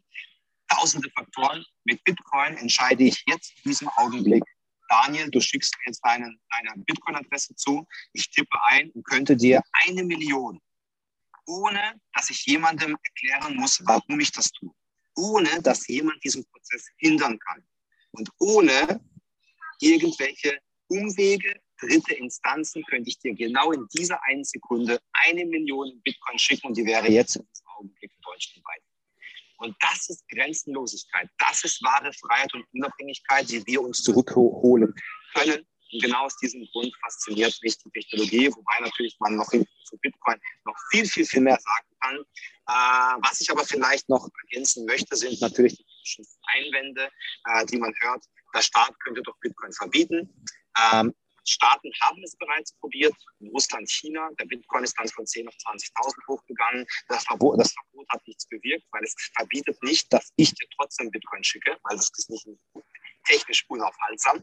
Das heißt, ein Verbot würde bedeuten, dass der Staat sich ins eigene Fleisch schneidet, weil es dann noch unkontrollierter, untransparenter für den Staat ist, weil so können sie, wenn sie regulieren, wenn sie den ganzen Prozess regulieren, an Börsen sogenannte KYC-Verfahren, das heißt Verifizierungsverfahren einführen, haben sie eine gewisse Handhabe und sehen, wer kauft mit wie viel Geld, wie viel Bitcoins ein, wo sind die hingeflossen oder ähnliches. Dass dann der Prozess unaufhaltsam ist, ist klar, aber sie haben eine gewisse Kontrolle und schauen von oben ein bisschen drauf. Und sie nutzen natürlich das System selbst, indem sie es bei Banken implementieren werden. Das können Banken gemäß BaFin-Lizenz und können dann für Menschen, die eben keine Ahnung haben, ihre Gelder in Bitcoin verwalten. Dafür bekommen sie Gebühren, dazu bekommen sie Verwaltungsgebühren. Somit profitiert das Bankensystem auch von Bitcoin. Würden sie das verbieten, wäre das System over für alle.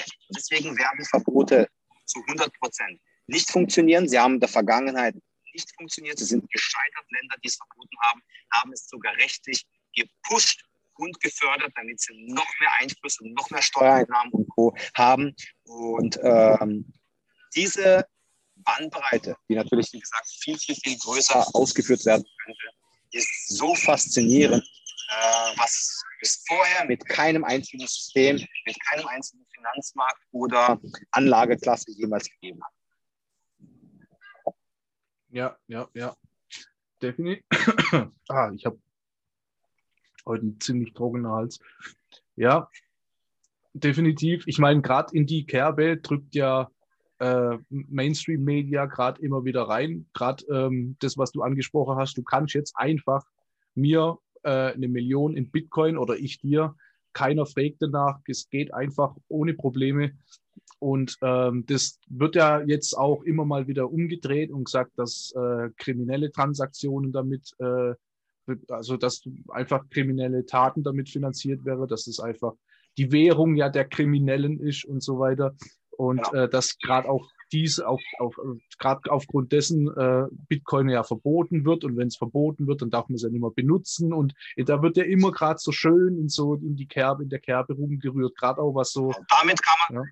damit kann man halt perfekt psychologischen Druck auf die Unwissenden ausüben, die eben die Thematik nicht verstehen. Sie wissen nicht, wie Bitcoin funktioniert, sie wissen nicht, welches Ausmaß das Ganze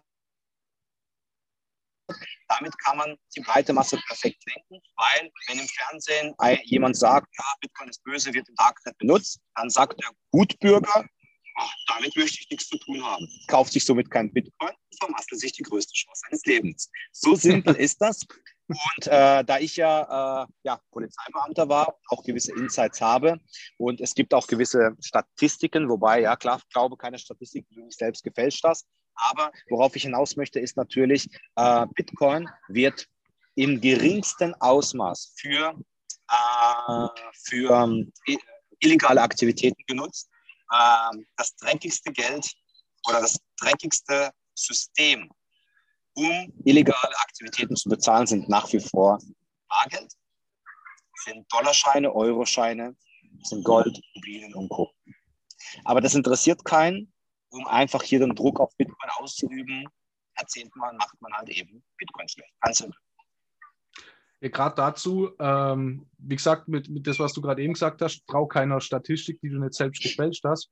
Aber ich habe das, ähm, da bin ich auch mal zufällig drüber gestoßen, dass der, ein Großteil der Bitcoin-Besitzer äh, Durchschnittsalter 30, akademisch eigentlich gebildet, so der typische Mittelschichtler ist, ja, wo dann wirklich auch irgendwann einmal, wo er wirklich äh, satt im Leben steht und das eigentlich die illegale Trans, äh, Transaktion, was ja natürlich äh, immer, immer noch stattfindet, ist ja klar, aber wenn man das jetzt, äh, wenn man das jetzt so betont und das aktuelle Finanzsystem außen vor lässt, ist es ja eigentlich schon fast Heuchlerei, wenn man überlegt, was mit dem Dollar alles für Kriege finanziert und Verbrechen begangen worden sind.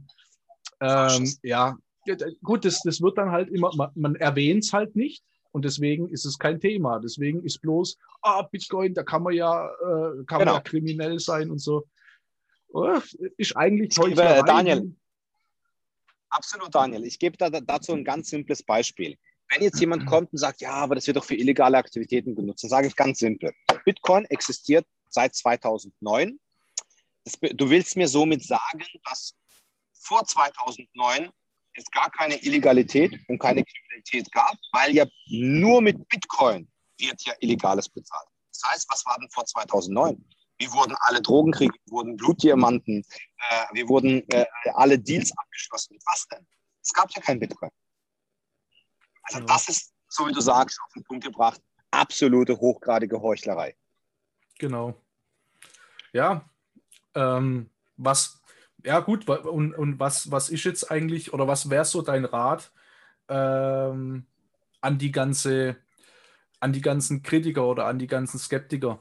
Oder, oder mal, mal anders gestellt, äh, die Frage mal anders gestellt, was würdest du jetzt zum Beispiel allen denen raten, die noch der Meinung sind, äh, überall auf der ganzen Welt ist es gleich und äh, sie vertrauen noch lieber dem System, das sie kennen. Ja, mhm. was würdest du denen raten, gerade in Bezug, wie sich es jetzt bei dir so in der, in der Freiheit und in der Unabhängigkeit anfühlt? Mhm. Es ist ganz simpel. Äh, entweder gehst du mit der Zeit oder du gehst mit der Zeit. ja, so ein geiler Spruch, ich liebe ihn über ja. alles. Äh, was heißt das? Ähm, komischerweise sind natürlich die erfolgreichsten, auch monetär gesehen, die vermögendsten Menschen diejenigen, die frühzeitige Trends und die einen frühzeitigen Wandel erkennen, sind genau diejenigen, die die größten Möglichkeiten im Leben haben. Ähm, ich bringe ein Beispiel. Ich bringe ein Beispiel. darf ich, darf ich, einmal, System, darf ich ja. einmal kurz eingrätschen, nur, sorry, weil das ein ziemlich guter ja. Punkt ist, weil es ja auch äh, über Bitcoin Statistiken gibt, weil ja viele sagen, ah, das ist zu spät, ah, das ist eine Bubble, ah, der ja. bricht bald wieder ein. Ähm, wir, wir, sind noch, äh, also jetzt zum aktuellen Zeitpunkt gehört man noch zum Early Investor. Also wir sind noch in der, in der Anfangszeiten als äh, Investoren und man hat jetzt immer noch die Chance, bei was womöglich riesig großem dabei zu sein. Ja, du, ja. Bist, äh, du, du, du gehörst noch zu den Visionären, die ganz am Anfang, wo wirklich nur kaum irgendjemand drüber geredet hat, dabei war. Aber ja. Jetzt ist es, es ist immer noch, lang nicht, noch lange nicht zu spät. Sorry, das, das wollte ich nur genau, mal kurz super. mit einflechten. Absolut. Nee, perfekt, das äh, will ich auf jeden Fall hinten dranhängen. Aber ähm, ich, ich stelle einfach die Frage für diejenigen, die ja immer, sage ich mal, dem System getreu sind. Schauen wir uns doch einfach die Vergangenheit an, weil die Vergangenheit ist einfach sensationell. Aus der Vergangenheit wissen wir, was in Zukunft passiert, weil die Systeme sind alle gleich gelagert. Ich bringe Beispiele und ich hoffe, dass diese Beispiele erkannt werden in der heutigen Zeit. Was wurde bezüglich in der Anfangszeit, Anfang der 90er Jahre, über das Internet erzählt? Internet ist eine Muderscheinung Wer weiß, was es alles bringen kann? Wer benötigt eine E-Mail? Mehr Funktionen hat das Ding doch gar nicht. Internet wird sich äh, nach kürzester Zeit nicht durchsetzen. Es gibt Schlagzeilen ohne Ende. Es wird den herkömmlichen Prozess, die herkömmlichen Wege nicht ersetzen. Das waren alle Schlagzeilen. Wer das nicht glaubt, kann sehr gerne mal bei YouTube reingehen und irgendwelche Aufnahmen von früher anschauen, was alles so in Talkshows, in äh, verschiedenen ja, Sendungen, auch äh, teilweise in Nachrichten publiziert wurde. Ähm, die Frage ist, was ist aus dem Internet heute geworden? Und das ist einfach der Beweis, wie unser System gestrickt ist. Die halten jeden Einzelnen in der Frühphase davon ab, die manipulieren mit Fehlinformationen und halten Menschen davon ab, rechtzeitig an irgendetwas Großem teilzunehmen. Und das ist Fakt. Und äh, jetzt denke mal zurück, Warren Buffett als einer der besten Investoren. Er hat vor Google-Aktien gewarnt, weil er gesagt hat, Google ist ein dämlicher Suchalgorithmus, was soll er schon bewirken? Google gehört zu den reichsten Firmen der Welt. Amazon äh, interessiert kein Schwein, wir haben den Einzelhandel. Amazon gehört zum äh, reichsten Unternehmen der Welt. Ähm, und diese Beispielkette ist lang. Das heißt, hier muss man natürlich auch verstehen, wer gibt zu welchem Zeitpunkt welche Informationen und wie beeinflussen sie die Menschen. Sie haben immer ein eigen, eigenes Interesse und einen eigenen Nutzen, wenn sie Informationen streuen. Und das ist ganz wichtig. Und deswegen, was ist meine Empfehlung? einfach das, was man offiziell hört, komplett auf Durchzug stellen und sich genau mit dieser Thematik beschäftigen. Wenn bezüglich Bitcoin gewarnt wird, dann sollte der Zuhörer Folgendes tun, sich mit Bitcoin beschäftigen. Wenn gewarnt wird, dass der Bitcoin-Preis runtergeht, dann sollte man kaufen. Das ist ganz simpel. Wenn man immer das Gegenteil macht, und jetzt kommt genau der Beweis, ich habe die letzten Jahre alles, was im Mainstream kam, alles, wovor mich das System und die breite Masse gewarnt hat, weil es ja nicht dem System entspricht, weil ich ja eben ein Außenseiter bin, weil ich ja eben ein vielleicht Querdenker in der Form bin. Wenn jetzt zehn Leute sagen, Alex, aber es ist so, habe ich gesagt, nee, ist es nicht. Und der Knackpunkt daran ist, ich lag richtig. Und zwar in, jedem, in jeder Hinsicht. Diejenigen, die sich an den Mainstream gelehnt haben, die dem Mainstream vertraut haben, die gesagt haben, das kann nicht passieren, weil es wurde doch im Fernsehen von dem und dem bestätigt, dass der Finanzökonom XY, der übrigens bezahlt wurde, hat gesagt, das mit dem und dem. Habe ich gesagt, nee, die Faktenlage beim ist so. Ich stand aber alleine da, weil ich der Einzige war, der sich mit dem beschäftigt hat, zumindest in meinem Umfeld. Und heute kann ich zurückblicken und kann sagen, beziehungsweise jeder kennt den Ausgang der Geschichte, was mit Bitcoin heute ist, wie groß Bitcoin ist und was für einen Preis wir haben. Jetzt gehe ich genau auf das ein, was du gesagt hast. Wo stehen wir heute? Ich weiß, das größte Problem von Menschen heute ist, ja, Bitcoin kostet schon 50.000, viel zu teuer. Wo soll denn der Preis gehen? Hier ist es natürlich jetzt sehr, sehr schwierig, das in einer Podcast-Folge zu, zu erwähnen, weil du kennst ja meine Webinare, die ich äh, leite, wo ich sehr gerne Charts nehme, verschiedenste ja. Indikatoren nehme, wo ich das Ganze fundamental komplett erkläre, wie simpel es ist, zu verstehen, wohin wir uns bewegen. Statistisch, indikatorentechnisch, finanzökonomisch stehen wir, sind wir in so einem genannten steigenden Zyklus, wird in der Fachsprache als Bullrun bezeichnet und äh, wir sind trotzdem noch ganz am Anfang. Wohin könnten wir gehen in diesem Zyklus? Das heißt ungefähr in den nächsten sechs bis eventuell zwölf, vielleicht sogar 13, 14 Monaten ungefähr. Das kann auch durch gewisse Faktoren, durch einen Einbruch vom Dollar, durch eine steigende Inflation kann es natürlich ein bisschen verschoben werden oder verlängert werden. Aber wir könnten mit dem Bitcoin-Preis pro Bitcoin im Bereich von 150, 200.000 bis sogar 300, vielleicht 400.000 landen. Ich weiß, es klingt unglaublich verrückt. Die Frage an den Zuhörer ist es, wenn ich, als ich zum ersten Mal von Bitcoin erfahren habe, hat Bitcoin 1000 Dollar gekostet. Hätte ich damals dir als Zuhörer gesagt, Bitcoin wird 50.000 erreichen, was hättest du mir gesagt und geantwortet?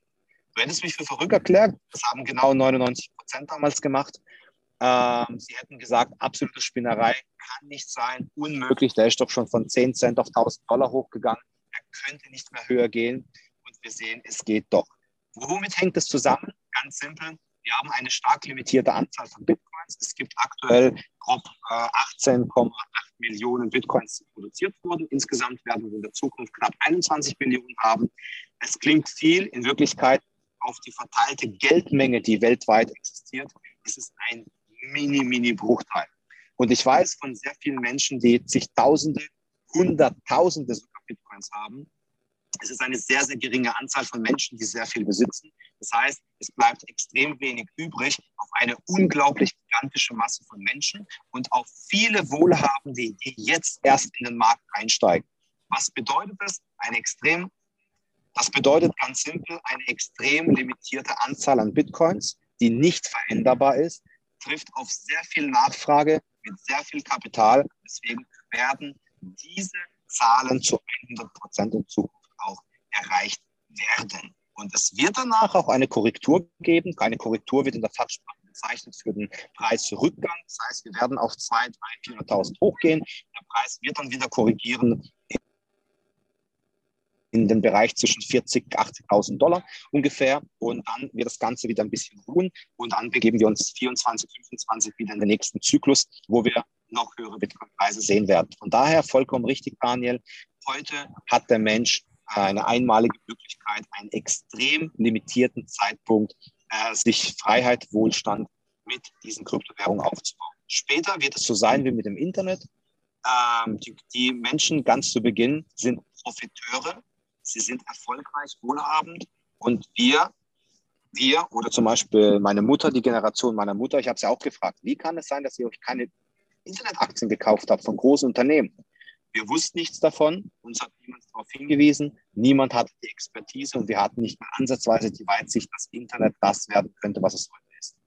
Und genau das wird mit 99 Prozent der Menschen passieren mit Bitcoin. Später wird alles und jeder Kryptowährung akzeptieren. Es ist so, die Adaption ist in vollem Gange und Menschen werden Bitcoin einfach nur konsumieren und einfach nur nutzen in einem Betrag von 0,00001 Bitcoin und werden sich mhm. freuen, wenn sie ein paar Dollar oder Euro, je nachdem, welchen Gegenwert es geben wird, haben werden. Wobei diejenigen, die heute reingehen, noch die Möglichkeit haben, 0,1 Bitcoin zu kaufen, 0,2, vielleicht sogar einen ganzen oder ganz wenige, vielleicht sogar zwei, drei. Und es gibt natürlich Technologien, Finanztechnologien, die wir auch nutzen, um Bitcoins äh, ja, zu erarbeiten, Bitcoins zu produzieren, um Bitcoins automatisiert handeln zu lassen, um natürlich hier einen viel höheren Profit zu fahren. Von daher heißt es, mit dem Thema beschäftigen, mit Menschen zusammensitzen, die sich da auskennen, die den Weg gegangen sind und wirklich hier keine einzige Sekunde seine Lebenszeit verbrennen und definitiv nicht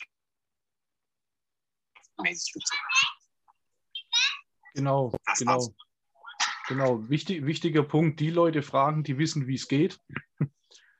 Das ist ein ganz wichtiger Punkt und nicht einfach nur nachplappern, was in der, im Mainstream kommt, weil das ist einfach keine, keine eigene Meinung, das ist einfach nur nachplappern. Ich habe ich hab da immer so ein, so ein geiles Beispiel, wenn da einer, wenn einer ankommt, wo wieder mit seinem Nachbar geredet hat und äh, erklärt, er weiß doch, weiß doch was, ähm, dann, dann sage ich, ich immer, ja du, stell dir doch mal vor, ähm, wen würdest du fragen, wenn du Fußballprofi werden würdest, äh, werden wolltest? Ja? Würdest du den fragen, der Fußballprofi ist oder der, der es nicht geschafft hat, Fußballprofi zu werden? Und wie würden die Ratschläge von den zwei unterschiedlichen Personen aussehen? Ne? Was, was würde der dir raten, der nicht Fußballprofi geworden ist? Und was würde der dir raten, der Fußballprofi geworden ist? Und ähm, ja, im, im Endeffekt ist es das genau das ist halt auch so, das ist halt auch echt so ein, äh, so ein, so ein Thema, wo sich die Leute komplett wegschwallen lassen, weil wir wieder auf äh, den so. Punkt von vorher zurückkommen. Das Umfeld mhm. äh, packt dich dann wieder. Es ist oft auch der Nachbar über dem Gartenzaun beim Grillen oder so oder beim Rasenmähen, ne, wo dir dann sagt, oh, oh das habe ich auch schon mal gehört, das äh, funktioniert genau. ja nicht so. Ja. Absolut, Daniel. Äh, ich, gebe, ich, ich würde einfach die zwei Punkte ergänzen, weil es ist einfach ein Punkt, wo ich auch viele Menschen als Impuls weitergegeben habe, wo sie dann plötzlich wirklich bemerkt haben, oh shit, da könnte wirklich was dran sein. Ähm, ich meine, der lauteste Kritiker äh, über einen Fußballprofi ist derjenige, der jeden Abend in einem Pub sitzt, drei Promille im Schädel hat und sich dann lautstark aufregt und die, und die Bierflasche an die Wand wirft, weil der Ronaldo gerade den Trick nicht perfekt machen konnte oder daneben geschossen hat. Oh, die Pfeife bekommt 50 Millionen Euro und kann dann irgendwann einen Schuss abliefern, aber selbst bei drei Treppen am Herzinfarkt äh, zusammenbricht, weil einfach die Kondition und nichts vorhanden ist. Das sind die lautesten Kritiker, die Menschen, die jeden Tag Vollgas geben, die auf Ernährung achten, die ein striktes Programm haben, die die motiviertesten, engagiertesten Menschen sind, die werden gerade kritisiert. Ein anderes Beispiel aus der Finanzwelt, weil es einfach perfekt passend ist. Mir sind natürlich in meinen Gesprächen sehr viele Menschen entgegnet. Ach, Alex, du mit deinem Bitcoin. Ich habe mal meinen Bankberater gefragt und er hat gesagt, ja, dann äh, da rollen sich bei mir die Fußnägel und äh, meine Hauptschlagader wird ein bisschen größer wie sonst. Ähm, ich stelle dann immer, ich liebe Gegenfragen über alles. Und bei den Gegenfragen zwinge ich ja das Gegenüber darüber nachzudenken, weil er ja eine Antwort geben möchte. Dann sage ich, du pass auf, eine Frage an dich. Ein Bankberater ist in der Abteilung Investments. Ja, genau richtig. Das heißt, er weiß ja sozusagen, wie finanziell man sich aufstellt, um finanziell erfolgreich oder finanziell frei zu sein. Korrekt. Wenn er das Wissen hat, warum ist er Angestellter einer Bank? Ja. Und dann beginnt genau der Prozess, der gerade stattgefunden hat, nämlich eine kurze Denkpause. Ja, ja wie, wie meinst du das? Sage ich, so wie ich es gesagt habe.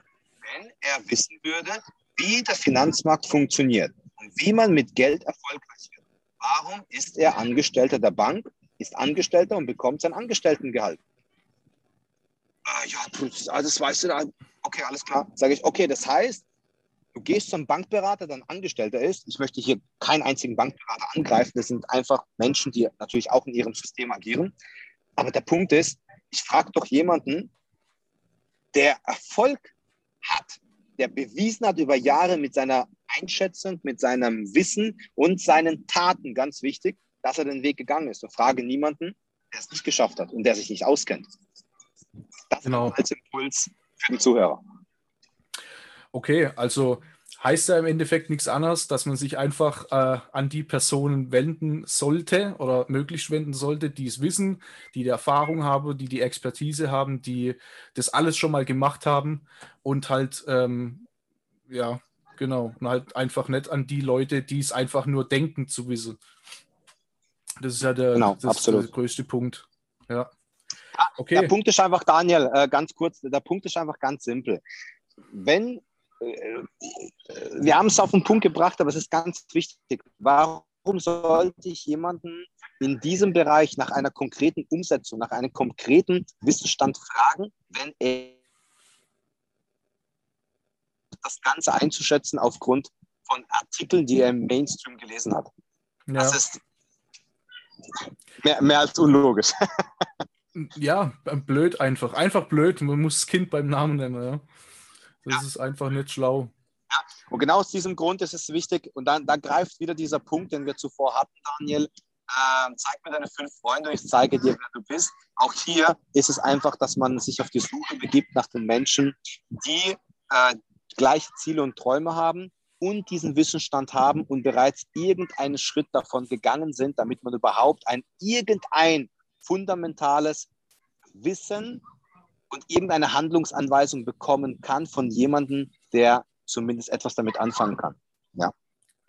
Genau, genau.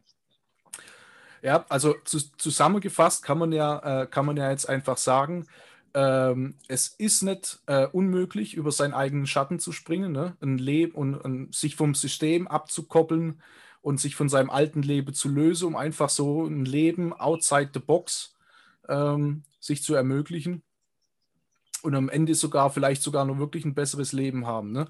Aber am Ende ist es einfach nur eine Entscheidung, die jetzt der Zuhörer oder wer auch immer für sich selber treffen muss. Und ja, ich hoffe, wir, also ähm, und vor allem der, du oder der, der Alex, du, ja, äh, dass wir zeigen, äh, dass wir zeigen konnten, dass es wirklich ein Leben outside the box möglich ist. Und ähm, dass alles gerade was Auswandern betrifft und sich äh, woanders eine komplett neue Existenz aufzubauen, ja, komplett unabhängig zu sein und eigentlich immer das zu tun, worauf man eigentlich auch gerade Lust hat, äh, dass das möglich ist. Und äh, dass man das auch sich und seiner Familie er, ähm, ermöglichen kann oder auch ermöglichen sollte, vor allem wenn man auch die Möglichkeit zu hat. Ja. Ähm, Absolut. Wir beide, der Alex und ich, gehen den Weg. Wir gehen den schon. Du bist natürlich jetzt äh, ein bisschen ziemlich weit voraus schon. Ich hink da, ich hink da hinterher, aber ich äh, bin dran, ja, ich tue da mein, mein Möglichstes. Aber wir gehen den Weg und äh, wir gehen voraus, wir gehen da gerne voraus. Und wir haben es uns zur Aufgabe gemacht, unser Wissen und unsere ähm, Fähigkeiten weiterzugeben und jeden dabei ähm, einfach zu unterstützen, der auch äh, in, in die Unabhängigkeit will, der auch outside the box sein will, und der halt einfach die Entscheidung für sich gefasst hat. Das ist ein ganz, ganz wichtiger Punkt. Die Entscheidung muss getroffen sein zu 100 Prozent. Und vielleicht weiß das jemand einfach nur nicht genau, wie soll ich das angehen. Und dafür sind wir eigentlich da. Da kann jeder gern mich anschreiben, den Alex anschreiben. Alex, ich verlinke natürlich auch mit deiner Erlaubnis dein, äh, dein Instagram-Profil noch einmal in, der, gerne, in der ja. Description. Dann ja, kann gerne. sich natürlich, genau, dann kann sich jeder sehr gerne melden. Wir sind dafür da. Ja, wir sind dafür da, um Fragen zu beantworten und wir können natürlich auch, ja, wir haben, wir haben ja natürlich auch, äh, vor allem du, ganz andere Möglichkeiten, solche Sachen dann im Endeffekt anzugehen und den Leuten wirklich ein automatisiertes Verfahren, das geprüft ist oder nicht geprüft ist, das sich bewährt hat, äh, an die Hand geben. Ja, Absolut. Ja, Alex, ja. jetzt sind wir eigentlich schon äh, jetzt sind wir eigentlich schon am Ende angekommen, ja. Also mir hat es wirklich extrem viel Spaß gemacht. Also mich freut es auch wahnsinnig, dass du da jetzt äh, zu dem Interview zugestimmt hast. Und ich bin immer sehr, sehr, sehr dankbar, habe ich ja schon äh, eingangs erwähnt, mit dir so Gespräche führen zu können. Und selbst für mich, äh, selbst mir hat es jetzt äh, weitergeholfen, selbst mich hat es jetzt wieder ein Stück weitergebracht. Da bin ich immer sehr dankbar. Und ähm, ich danke dir auf alle Fälle für deine Zeit. Und ich hoffe oder ich gehe mal schwer davon aus, dass auch einige von unseren Zuhörer oder von den Zuhörern hier genau so was mitnehmen konnten. Ja, super. Vielen Dank, Daniel. War wirklich ein äh, ja, sehr, sehr geniales Interview. Hat mich auch mega gefreut. Vielen Dank für die Einladung. Ich, wie gesagt, ich hoffe auch, dass wir einen gewissen Mehrwert dem Zuhörer bieten konnten. Und äh, viele Sachen sind tatsächlich einfacher, wie man sich vorstellt. Äh, eines der schlimmsten Faktoren ist leider die Selbstsabotage. Das heißt, die innere Einstellung, dass man sich sagt, das kann nicht funktionieren, es ist zu groß, es ist zu groß für mich. Ich kann nur empfehlen, wirklich hier voranzugehen, Selbstsabotage abzulegen. Viele Schritte sind einfacher umzusetzen. Es liegt an der Entscheidung. Und ich wünsche jedem Einzelnen, dass er gesund bleibt und die Entscheidungskraft hat, hier diesen Weg zu gehen. Und vielen, vielen Dank, Daniel, hat mich mega gefreut. Gute Zeit und ich denke, bin sogar überzeugt davon, dass wir uns in wenigen Monaten wahrscheinlich schon sehen können. Da gehe ich auch mal schwer davon aus. Wie gesagt, ich bin, ich bin hart dran. Ne? Das ist jetzt mein Ziel für dieses Jahr, äh, für, für, Ende, für Ende dieses Jahr.